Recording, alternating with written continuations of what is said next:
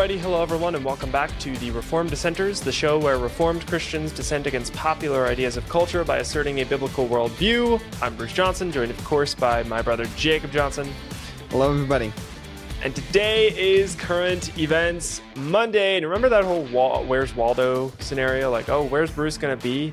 Yeah, I'm in another new location. That's right. That's right. Totally new location yet again. So, yeah, there we go. I am uh, with my good buddy Kate Nash here in Moscow for a week, which is super, super exciting. Sorry, Mm-hmm. what, what were you saying there, Jake?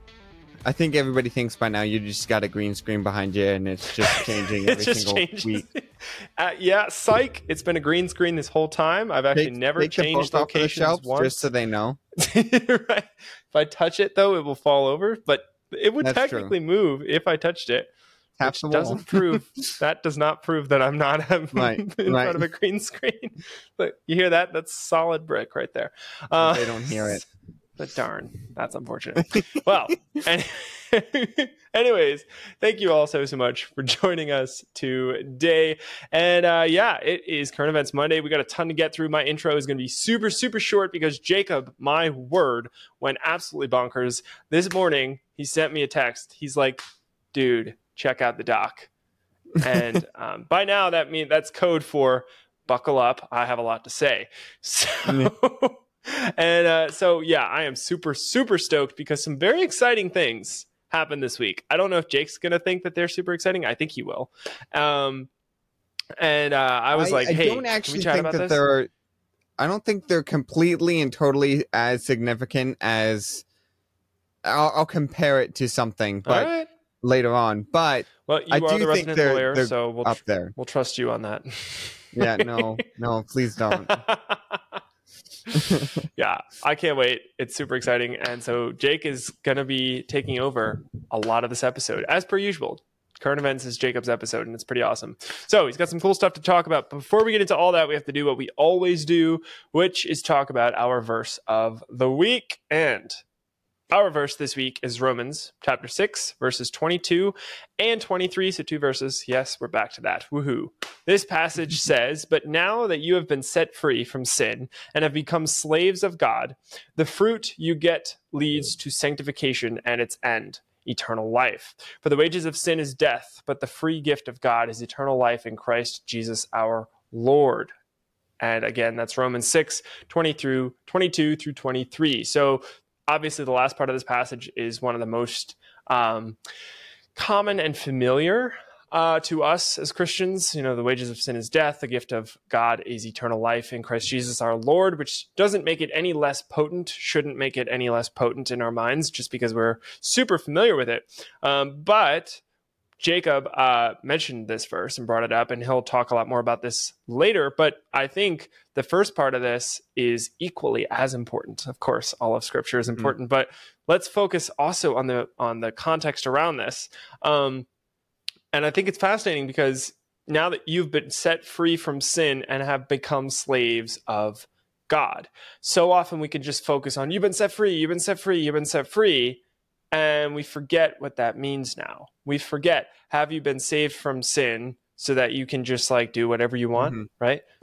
Um, you know, why should those who have been saved from sin go on sinning?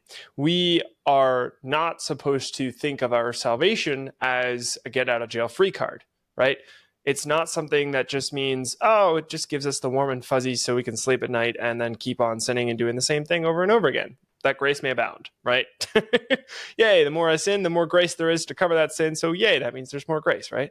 By no means. We've been saved from it. And that's what the beginning of this passage talks about. We've been set free from sin so that we can be a slave to Christ, a slave to God. We talked about this quite a few weeks ago when we talked about where does real, true freedom come from. Real freedom is not just um, being free to do whatever you want. Real freedom means giving, being given the space to be a slave to Christ. So that's all I'm going to say about that for now. Um, there's a lot more that we're going to touch on when we uh, get to that. Jacob's going to bring that verse up, and this was actually Jacob's suggestion for for verse of the week. So thanks for that, Jake. And uh, with Um, that, let's let's delve in because we got a lot to talk about. Yeah, I think uh, for this week, also another text I sent to Bruce this morning. I uh, I think I said uh, said to him, I'm like, I feel very inspired today.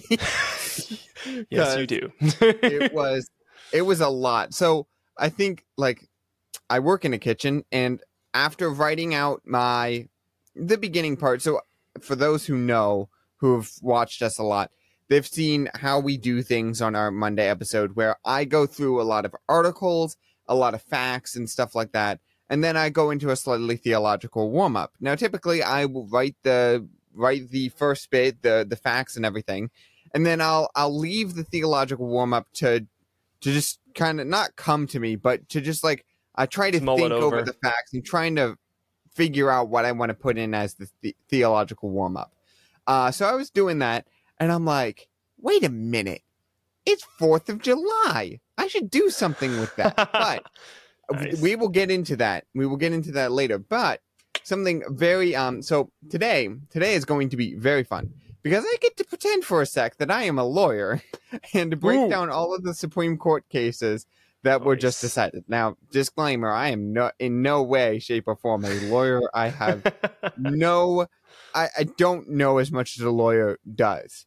Um, the only reason uh, Bruce considers me to be the one to go over this type of stuff, even even allows me at from a ten foot pole to get close to it, um, is because I've taken a constitutional law course. Again, it's one course in high school, but uh, but he got a So- lot out of it. So mm, mm, just I- undermine my I credibility have- there. So, I have bestowed on him the title of our resident lawyer. So, you know, that Mm. that does mean there's responsibilities that come with that. So, you know, if we happen to get in some hot water legally, you know, he's definitely going to be the one leading the charge on our defense. So, you know. oh no. know, Um, so, like like I said, that we got the two ma- uh, major Supreme Court decisions happening within this past month, but I I want to go over two major cases because I don't have time to go over all of them that happened. But before I do, um, I first want to explain to our audience why this month of all the months uh, seems to be when all significant decisions are made. Look look at Roe v. Wade. Why why did the well the overturning of Roe v. Wade? Sorry, um, we just call it the overturning of Roe v. Wade, whereas there's an actual case uh, named to that, and we just don't remember that. Um, but Dobbs. duh, I I literally was thinking of that, but um, but um, June is the uh, June is not only the month that the devil comes out of the woodwork, but also the last month of the first session of the Supreme Court. After which they take a break for September or or uh, until September. So June is when they finish up all the decisions from that session. So the session like starts around January and will go until June.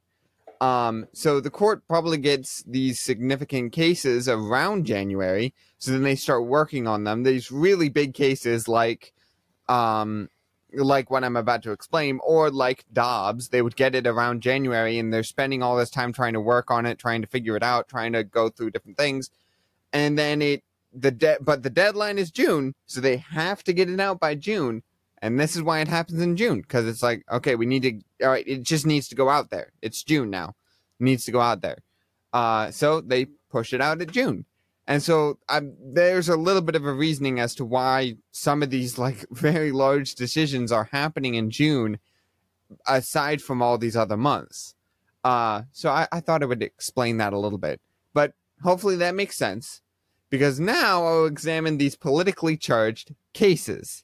Um, so the first one is about a Christian web designer, and I think we all know where this is going, or at least some can assume. Um, so this Christian web designer saw the state that she lived in and saw that it was Colorado. Uh, Colorado was passing an act that would support or give protected status to LGBTQ people, or or at least it it does more with that. I think it was called um, CADA, uh, C A D A, um, but the there this act involving LGBTQ people. But so what happens is that she, this Christian web designer, anticipating there would be a problem with her business being Christian and not catering to the demonic religion, uh, she filed a lawsuit against the state, against this act, and against the state of Colorado. After losing, right, she lost in the U.S. Court of Appeals, uh, which that's the lower court, that's one of the circuit courts. The Supreme Court, the Supreme Court filed what is called a writ of certiorari. Okay, a writ of certiorari. Okay, And that's this why you're a lawyer because you use the big words. Um, this is a very common uh, writ to use. Uh, set, uh, writ, the writ of certiorari allows a higher court to take and review a case that a lower court has already decided on. Very basic. One big word to explain a very basic concept. So they basically say, uh, we want to look at what you did down there. Uh, let's let's take that. Give us all your research, and we'll we'll figure it out. Uh, so, and that's actually how a lot of the Supreme Court decisions are made. A lot of lower courts do it. They um they go through their process, and then the Supreme Court is like, uh, we want to look at that at another another point. So they file a writ of certiorari, and they grab all the research, and and lower courts can do it as well. I I think um there was another instance of a circuit court uh doing that for um for lower lower courts even lower than that but so it's not just to the supreme court only but and so because of that the case of 303 creative llc versus Elenis was born uh and that's this case that i'm talking about now the um the christian web designer her business and for those who don't know her business was called 303 creative llc that was her business. So ultimately, the Supreme Court did to make a long story, long decision short, because I do need to move on. Ultimately, the Supreme Court, uh, with a vote of six to three, sided with 303 Creative LLC. Woo! Very good. Um, this was This hits very close to home for me. yeah, yeah. This was something And- that was like, I read it. Sorry, I don't mean to cut you off. Sorry. No, but like. I, I read it and the first thing i was like oh my goodness that's awesome because that's one of the concerns for me starting you know starting my own business and all of that kind of stuff like this was definitely on the radar of hey this could happen you know a pro uh, baby murder or a pro uh, distortion and um, you know abomination group an lgbtq group could yeah, ask me to bake the cake bigot and I would be, you know, brought in front of the court and all of this stuff, yeah. right? So yeah, so this was very encouraging to people and I'm sure a lot of people are now like, "Oh, cool. Maybe uh maybe now we should actually be unapologetically Christian since even the law is on our side at this point." and that's the thing. The Supreme Court does make a uh, distinction between um, this web designer and the baker, right? Because we have a Hmm, very okay. similar case, the baker, in the sense that this is, in, in a sense, intellectual property, whereas the baker is not as much. So this this is a Hmm. little bit different, but you know, like you were saying, this case might be impactful or might not be. So in it, we really have to see. We will have to wait and see where it goes to see if it will become precedent, right? Because I've talked about that before. For those who are early uh, watchers and listeners of the show, you will hear me talk about precedent before. How they take a decision of a of the court earlier on could have been from years, decades, centuries ago, and them just saying, "Oh, this is how we decided on it back then. I guess this is how we're deciding on it now." Um, so we shall see if it becomes precedent, and this becomes now the the norm. However, Yeah. uh, if you want to do more research on this case, I would really suggest doing that. in the second article in the description, there should be a link to the final opinion. So that's the last paper that is written. Um, and it's basically stating where they stand. This is so depending on where the vote goes, because this went six to three, whoever is on whoever won the vote in a sense, so that's six, uh, in that, and I don't know exactly how this is decided, but in that, one of those people writes the final decision or the final opinion. Happens to be that this final opinion was written by Justice Neil Gorsuch. Hmm. Um, and you should read what he wrote. It was very good. It these past Wow. few cases were have been really good. Um, but um, yeah. So there's that. Hopefully, it will become precedent. Um, so, but I do have to move on to the second court decision. And this decision, we have affirmative action. I'd like to, I'd like to first explain what that is. Affirmative action is where a college board or college boards admit students based on their race or color over um, their actual merit or experience. The affirmative action has led to admission decisions. Uh, affirmative action, this this ideal of affirmative action, has led to admission decisions uh, since Grutter v. Bollinger in 2003. That is another court Supreme Court decision earlier on. Hmm. Only now, well, closer, I will explain what I am saying in a minute, but this is different, right? So something happened through this court decision. The SFFA, or Students for Fair Admissions, filed a lawsuit against Harvard, and I think there was another instance of them, of the SFFA filing a lawsuit against North Carolina. Um, and I do not have all the details as I did for the last case, but I do know that this case made its way to the Supreme Court. I don't know what courts it went through up until then, and the SFFA won in a majority six to three decision, same as the last one, uh, with Justice John Roberts or Chief Justice John Roberts writing the majority opinion or the final opinion. Um, so the reason that this is important, why I bring up Grutter versus Bollinger, is that, like I was saying before, we don't know if that past case is going to become precedent. Uh, Grutter v. Bollinger was precedent since 2003. However, it was overruled, in a sense, overruled. I think, uh, I think it was Roberts or Gorsuch or one of the Supreme Justices who said that this decision he was like, I can't necessarily say for sure that this decision overrules um, Grutter v. Bollinger.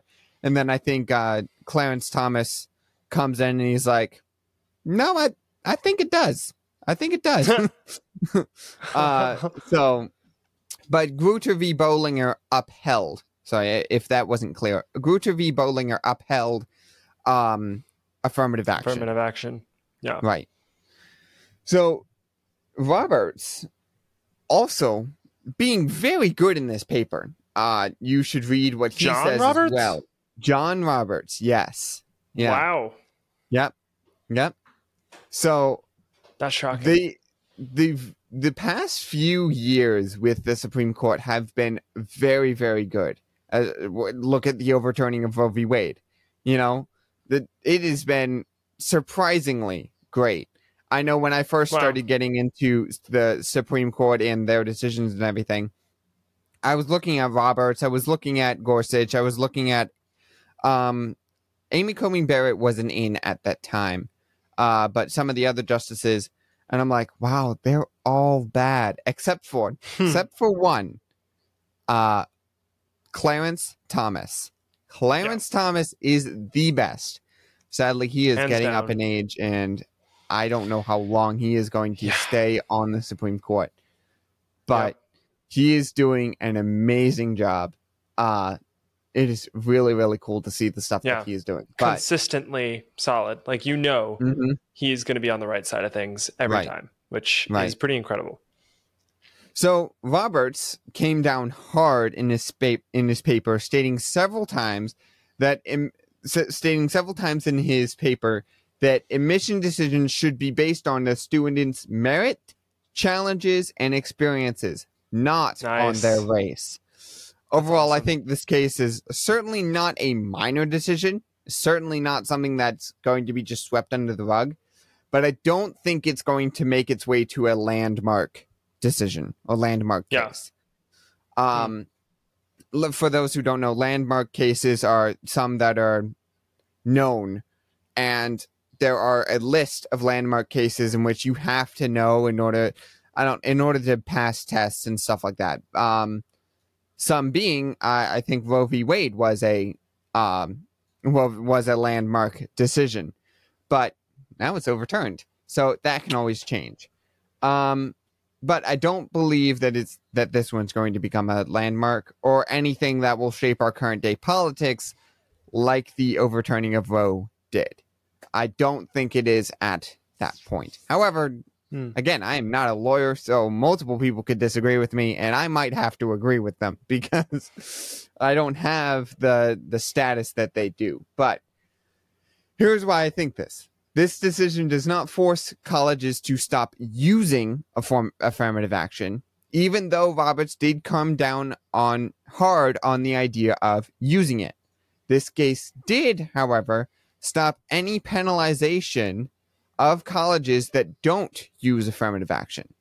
So, since uh, Grutter v. Bollinger, I think the there was precedent kind of set to where the federal government could start penalizing colleges that didn't use affirmative action. Hmm. So now, with this decision, those colleges are no longer allowed to be penalized. So, and I agree with going only that far with the decision because we always have to walk the fine line when it comes to the civil government instituting moral law, but not to the point where we create a tyrannical government, right? So we can't we can't go to the point to say that the these colleges that are pushing affirmative action, while it is we not good, right? I don't think it should be a a civil government level law that is put out. I don't know. Would you agree, Bruce? Yeah, no, for sure. And I think, you know, uh, affirmative action is practical racism. You know, you are, Mhm. you know, hiring someone or uh, bringing someone into your college based on their race. That's the definition of racism. So, for a for the civil government to permit racism, I think would be wrong. So maybe I am suggesting that they go a little further, but it would be to the extent that if someone raises the flag and says, "Hey, um, I believe that I was unfairly, uh, you know, pr- prohibited from attending this college, this university because of my race, because I'm white," Yeah. then they should be able to sue the university and say, "Hey, you know, like you you let someone with the same grades as me, same experience in because they're black." And yes, they should be able to sue the Yeah. university for that, um, Well- and vice versa. A, a white Mhm. person gets hired simply because of their race, and you know, Yeah. same level of everything else, but it's just their race.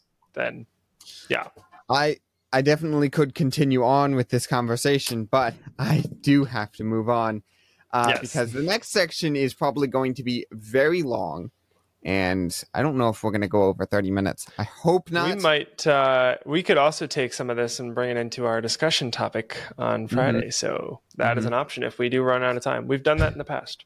hmm So since, like I said before, since tomorrow is Fourth of July, I figured I would talk about what that day represents. But even more so, I want to talk about not not only the war for independence, but the war on independence. For those who don't know or need a refresher, the Fourth of July is an American holiday that we celebrate, and it is basically celebrating the writing of the Declaration of Independence and the war for independence and the war for independence sorry we broke off of england and formed this shining city on a hill known as America, right? Sadly, we can't say the same today for this country that we live in. But briefly, please think, and I want to bring us back to the thought of thinking of the cost that these people during this time gave to try and give us this nation that shined as it did. How how did we come to live in one of the freest countries in human history? You know, this this was amazing. Uh, Mm. a step far above any other country in in human Yeah. history. Um, most of the writers of the Def- Declaration of Independence who created this country were either killed, stripped of their wealth, um, stripped of their wealth, homes, and for some, even their own families were taken or killed. The freedom we have today was not cheap. However, I do I, I want to talk about the war that is going on and and the war that should be going on. So I want to first talk about the war that is going on today, but the war but also more importantly, the war that should be going on. And this and what I'm talking about is the war on independence. What does that mean? Well, this has a double meaning. I'm intending it to have a double meaning in this sense. First and most apparent is the battle for America's freedom and independence, which is fought by demonic forces of this earth. Since America was founded, evil has been at work. Uh, Glenn Beck recently made a mobile uh, museum that shows the founding of America in two ways. He shows the Christian nature and creation of the nation, and this this Christian creation of this nation, but he also shows the evil working alongside it, the hmm. evil going on, trying to infiltrate, trying to work its way in.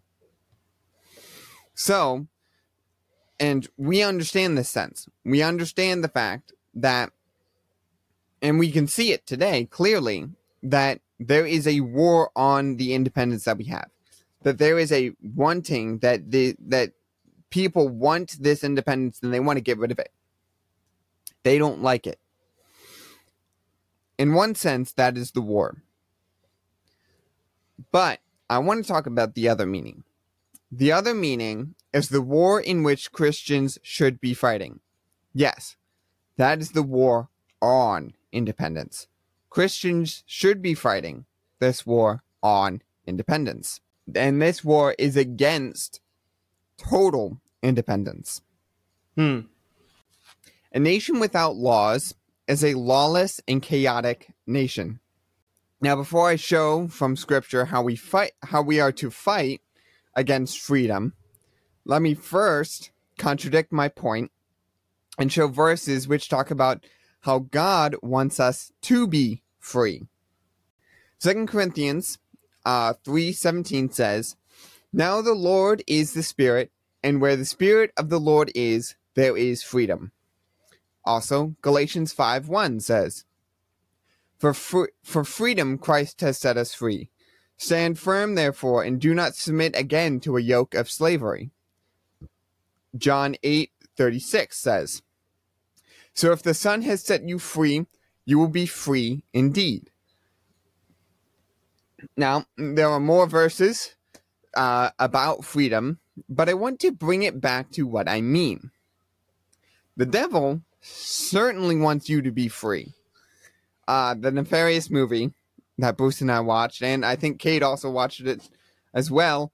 Um, the demon was saying that telling everyone, uh, telling everyone that they have free will or that they can be their god, their own gods, was the biggest enemy to mankind. Because when we are totally free, we will follow a depraved nature. When we are when we think that we are gods of our own selves and when we when what we do is perfectly good no matter what we will follow all sorts of evil Hmm. because we are totally depraved and will choose evil given the chance. Yep. This war I'm talking about is a war on complete and total freedom. Romans 6 22 says, But now that you have been set free from sin and have become slaves to, of God, the fruit of you, the fruit that you get leads to satisf- satisfaction and it ends eternal life. We are free from sin to be slaves to God. Hmm. Being Amen. a slave means we are completely and totally to obey our master. We completely and totally obey our master. We are to obey God, not the ideal of freedom. Freedom is not for our own purposes, but so that we can follow God's word in all areas. Now, before people going around thinking that I think that the war for independence was demonic, I want to posit that the whole point of the war was to give us freedom so that we could be slaves to God. This is quite apparent in what the founding fathers wanted. Yep. To bring this back around from where I started, the founding fathers fought for freedom and they lost everything. But because they believed in something greater than just the freedom they fought for, they created a shining city that lasted centuries. Hmm. In keeping with the theme for this section, let me end with this quote, from the Declaration of Independence. We, therefore, the rep- representatives of the United States of America in General Congress, assembled appealing to the Supreme Judge of the world for the uh, rectitude of our intentions, do, in the name and by authority of the good, of the good people of these colonies, solemnly publish and declare that these united colonies are of right, ought to be free and independent states, that they are absolved from all allegiance to the British Crown, and that all political connection from them and the state of Great Britain is and ought to be totally dissolved, and that as free and independent states, they have full power to levy war, conclude peace, contract alliances, establish commerce, and to do all other acts and things which independent states may of right do.